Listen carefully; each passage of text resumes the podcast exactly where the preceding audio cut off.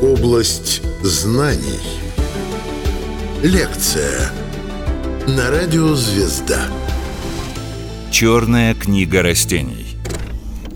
Рассказывает доктор биологических наук, ведущий научный сотрудник Главного ботанического сада имени Цицина Российской академии наук Наталья Решетникова. Область знаний.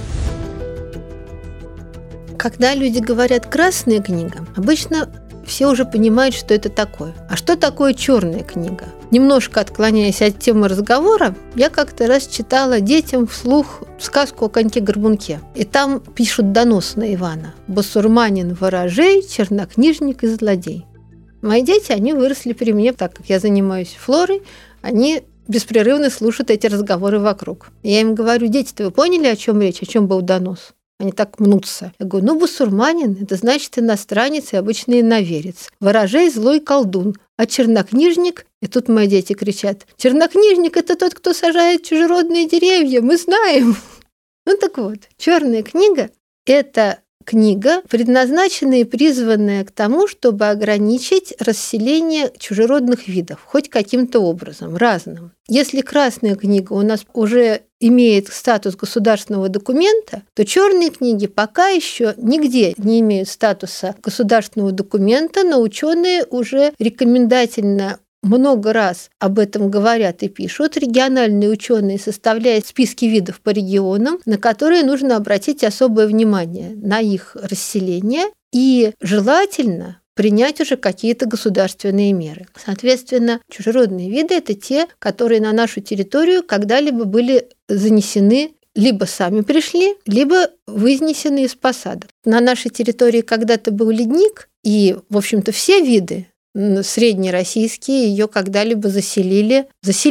Почему мы вообще принципиальное внимание уделяем вот этим видам, которые начали расселяться сейчас? Почему хочется ограничить виды, которые аборигенные виды и росли здесь достаточно давно, ну и некоторые из них прогрессируют, изменяют ареал, это нормальный процесс, от видов, которые с других континентов, из других регионов выделяются как бы в отдельную группу нашей флоры. Дело в том, вот для меня было как-то так, когда я пыталась для себя это определить, что есть естественные процессы миграции видов, например, да, там вот волчья стая переселяется, там оленье стадо, это я, конечно, ботаник говорю смешно, но, условно говоря, можно себе представить миграцию копытных, там, миграцию хищников, какие-то между ними внутренние отношения, и они, наверное, очень были похожи на миграции человеческих потоков и войны древних времен, когда там сталкивались какие-то армии, когда вместе с собой там пускай везли кочевники лошадей и все остальное, но это был более-менее естественный процесс преобразования мира. А теперь, если мы представим себе атомную бомбу, которая сбрасывается, естественный процесс преобразования мира на этом кончается. Получается, если мы представим себе работы там бульдозеров, когда мы за один день можем уничтожить вообще весь лес, там прийти и капитально не просто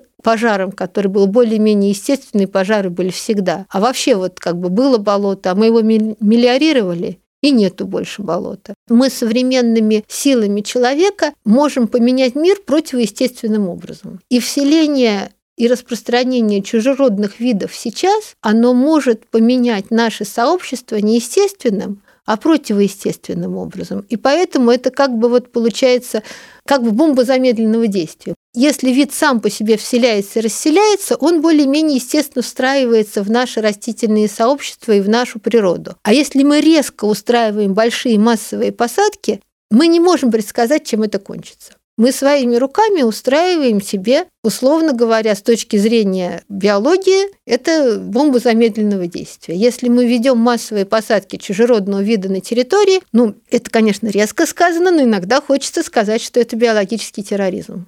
Очень многие не так давно начали интересоваться этой проблемой, потому что раньше такого количества трансформаций окружающей природы не было. И я горжусь тем, что я работаю в Главном ботаническом саду, и эти первые исследования начинались в том числе и у нас под руководством Юлии Константиновны Виноградовой, нашего сотрудника Василия Дмитриевича Бочкина, сотрудника нашей лаборатории. К сожалению, он уже скончался, но он очень хорошо и много знал адвентивную флору. И современные, очень интересные работы моего учителя, в том числе Сергея Робертовича Майорова из Московского государственного университета. Вот они первые начинали смотреть влияние чужеродных видов на мир и изучение их расселения. Черная книга растений. Область знаний. Мне кажется, что очень удобной представляется концепция о стадии натурализации вида на чужой территории. То есть мы можем посадить растение, которое на чужой территории, пальма, сразу загнется. Да, например, там оно вот вообще не выросло, оно не натурализовалось. На первом уровне вообще нет. На втором уровне оно вырастает, но не размножается. Допустим, не цветет, и таких тоже мы можем много придумать там в московских посадках туя. Вырастает, но семян не дает. Следующий уровень – это растение, которое размножается и сохраняется на месте, потом начинает расселяться, уже размножаясь не просто на своей территории, а начинает осваивать новые территории. И последний уровень натурализации – оно не просто встраивается в наши растительные сообщества, а их меняет. Меняет их облик. Для таких растений было предложено название трансформер. Оно очень, очень образное. Да? Когда мы видим, как наши луга изменились под воздействием борщевика, мы можем сказать, что вот это вот трансформер. И по результатам расселения чужеродных видов большая часть видов, которые натурализовались на территории и легко расселяются, пришла не случайно, а из культуры, из массовых посадок. Вот это ужасно. То есть ощущать себя, что мы сами себе злобные хомяки, мы сами себе насадили, а потом хотели как лучше, и получилось как всегда, мы получаем такой результат регулярно. Из массовых посадок размножаются виды, которые начинают менять нашу среду обитания вокруг. Причем мы часто не можем предсказать, какой вид начнет так себя вести. Вот всем известный клён ясенелистный, характерный для городских посадок Москвы, более 20 лет испытаний его в культуре. В течение этих 20 лет он не размножался и не расселялся. То есть он размножался, но не расселялся. Извините, я неправильно сформулировала. И после этого он был рекомендован к массовым посадкам. И когда начались массовые посадки, вот это большое разнообразие генетического материала при массовых посадках дало возможность какой-то группе этих клёнов удачно освоить окружающую среду, и теперь мы наблюдаем, как он расселяется и размножается и вытесняет наши ивы в долинах рек. Причем в городских посадках это замечательное дерево, он устойчив к соли, он устойчив к воздействию среды, он не дает пуха семян, как тополя, которые тоже устойчивые, но все время вот этого аллергии тополиные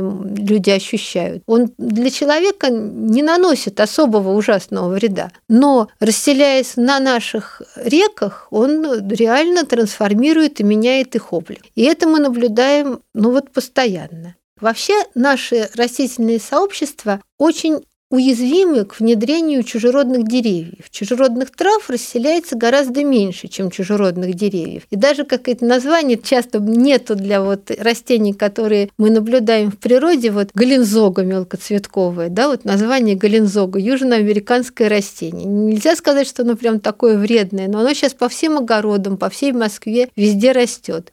Но чужеродные деревья, у нас состав деревьев нашей флоры более обеднен за счет последствий ледника по сравнению с Америкой, с другими континентами. Поэтому чужеродным деревьям к нам вселиться легче. И это происходит постоянно. Например, по мониторингу растений, которые проводятся на охраняемых территориях. Я недавно изучала заповедник Калужские засеки. В начале 20 века на этой территории работали два ботаника, орловские, калужские, травой и флёров, и они отмечали на территории один чужеродный вид – мелколепестник канадский. По современным данным, на территории отмечено охраняемый, который охраняется уже много лет, более 35 чужеродных видов, из них 20 в естественных местообитаниях. Соответственно, постоянное изменение нашей природы вокруг, мы не можем его предсказать, поэтому хочется каким-то образом попытаться это ограничить. И в «Черной книге», по аналогию с «Красной книгой», были предложены такие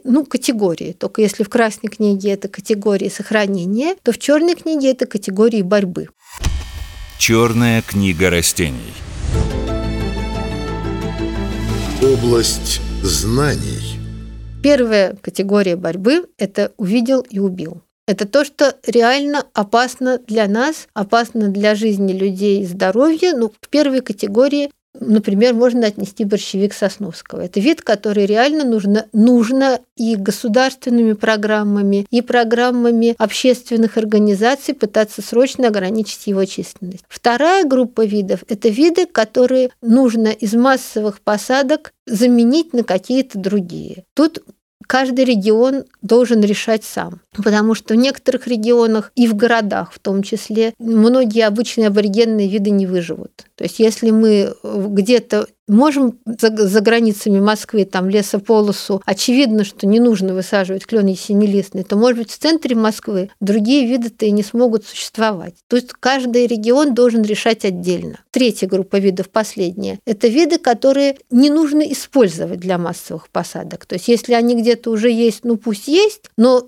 новых таких посадок создавать не нужно. И последняя группа – это виды для мониторинга. Виды, с которыми мы не знаем, что делать. Вот ученые, не понимают, как их извести, но, тем не менее, хотя бы отслеживать их распространение. То есть мне кажется, что черная книга должна существовать отдельно от списка чужеродных видов территории. Список чужеродных видов важен для ученых, важен для мониторинга, а из него нужно выбрать виды небольшое количество, требующие специальных мер, которые мы можем предпринять, самое главное. Не просто какие-то вообще списки видов, которые стали можно, а какие-то конкретные работы, которые могут быть предприняты по ограничению их численности. И тогда их уже включать в черную книгу. Мне кажется, что черная книга – это очень удобный инструмент для направления деятельности, например, школьников и любителей природы. Потому что если школьники начинают работать с краснокнижными видами на охраняемых территориях большой толпой, то сколько они, смогут улучшить, не факт, что они при этом что-то еще и не ухудшат. Это иногда бывает трудно отследить. А при работе с чужеродными видами здесь добавляется такая интрига, что мы про них ничего не знаем. Мне кажется, что это настолько интересно, что каждый школьник может сделать открытие, которого не делали раньше. И даже если об этом виде что-то известно на другой территории, на нашей, он может вести себя совершенно не так. И эти наблюдения или попытки ограничить численность чужеродных видов, они, во-первых, приносят конкретный результат, пусть даже там на небольшой территории, а во-вторых, реально позволяют человеку сделать просто открытие. Мне кажется, что это очень здорово. Например, про открытие школьников. У нас самым распространенным растением из чужеродных, по моим подсчетам, в Средней России оказался мелколепестник однолетний. Я говорю название «мелколепестник однолетний», у человека образа перед глазами не возникает. А реально он выглядит как меленькая-меленькая ромашечка с очень тоненькими по краю лучиками, лепестками, только это не лепестки, а отдельные цветки. И когда я говорю «ромашка», у человека уже образ возникает. Но на самом деле этот образ у человека тоже сместился на образ чужеродного вида в очень многих сериалах, которые я вижу сейчас. Молодые люди, протягивая девушке букет ромашек, протягивают ей не ромашки даже вовсе, а мелколепестник однолетний, который гораздо проще найти и сорвать, и который растет на всех нарушенных участках вдоль дорог, по всем полям и по залежам. То есть это ощущение смещения, трансформации наших сообществ случилось уже даже в трансформации воображения людей. Образ ромашки сместился на образ мелколепестника. Черная книга растений. Область знаний. Недавно я видела рекламу магазина, где говорили «к тебе с заботой» и протягивали как раз букет мелколепестника вместо ромашек. Уже само название «мелколепестник однолетний» говорит о том, что он долго не живет на территории, но почему-то сохраняется. И школьники, с которыми я работала, во-первых, придумали, как он расселяется. Во всех книжках было написано, что он расселяется ветром. Я говорю, ну как же ветром, когда он растет внутри леса? Внутри леса сильного ветра нет. И ребята проверили, что он очень хорошо липнет к шерсти животных. Они просто там сначала собрали с друг друга свитера и пледы и обнаружили, что он липнет и к пледам, и к шерсти, и к свитерам. И таким образом по нашему лесу его дальше уже начинают разносить животные, и у него другой путь и расселения. А кроме того, они начали его проращивать в разных банках с нашими аборигенными растениями, и оказалось, что при развитии проростков семена мелколепестника полностью подавляют развитие проростков нашего клевера, частично нашей овсяницы, но улучшают развитие чужеродной астры американской, которая с ним вместе растет. Вот такая история. И вот так вот наши поля меняются. То есть он реально сейчас везде на полях аспектирует, вот на залежах. Аспектирует, значит, дает цветовой фон. Его реально сейчас очень много, все больше и больше. Еще один страшный пример, когда Юлия Константиновна говорила, что почему чужеродные растения продолжают высаживать, хотя мы вроде уже понимаем, что это вредно. Она говорит, понимаете, Наташа, красота – это страшная сила. Вот люпин, он красивый. Да, он там кого-то вытеснил в Ирландии, у них там не осталось аборигенных лугов, все они покрыты люпином. Но он такой красивый, что его все равно будут продолжать сажать на дачах. Пока мы не расскажем, что вот это красивое растение нужно ограничить в массовых посадках, люди будут продолжать его сажать, потому что красота – страшная сила, никуда не денешься. Еще один пример этой ужасной страшной силы – это белая акация, робиния. У нее даже нет русского названия. Она называется «Робиния ложная акация» по латыни, а на русский ее переводят как «белая акация». Когда она в посадках городских, это прекрасно. Красивое дерево, романтическое, с романсом известным. Но, к сожалению, местами этой белой акации засеивают степи. Наши степи – это уникальное сообщество, которое формировалось тысячелетиями, и на границе лесостепи, вот наши луговые степи, они одни из самых богатых по количеству видов вообще вот на единицу площади, и как и медоносных, и лекарственных, и каких угодно. Но считается, что эта акация дает мед, хотя наши степные растения не меньше его дают. И при улучшении окружающих условий была изумительная программа, придуманная в Белгороде, которая называлась «Зеленая столица» по озеленению населенных пунктов, и она действительно нужна, и по созданию лесополос нужна и правильно. Но при этом непрофессиональные люди засеивали меловые склоны и степные склоны посадками этой робинии, под которой все наше вымирает и прекращается. И получается, что даже само название «Белгородская область с белыми горами» перестает существовать и в сознании людей тоже, потому что все эти белые горы засаживаются, все наши вот редкие-редкие степные растения уничтожаются расселением этого чужеродного вида. Мне кажется, что для этого и нужна черная книга, чтобы люди понимали, что вот это вот можно делать, а вот это нельзя, ни в коем случае. Рассказывала доктор биологических наук, ведущий научный сотрудник Главного ботанического сада имени Цицина Российской академии наук Наталья Решетникова. Область знаний.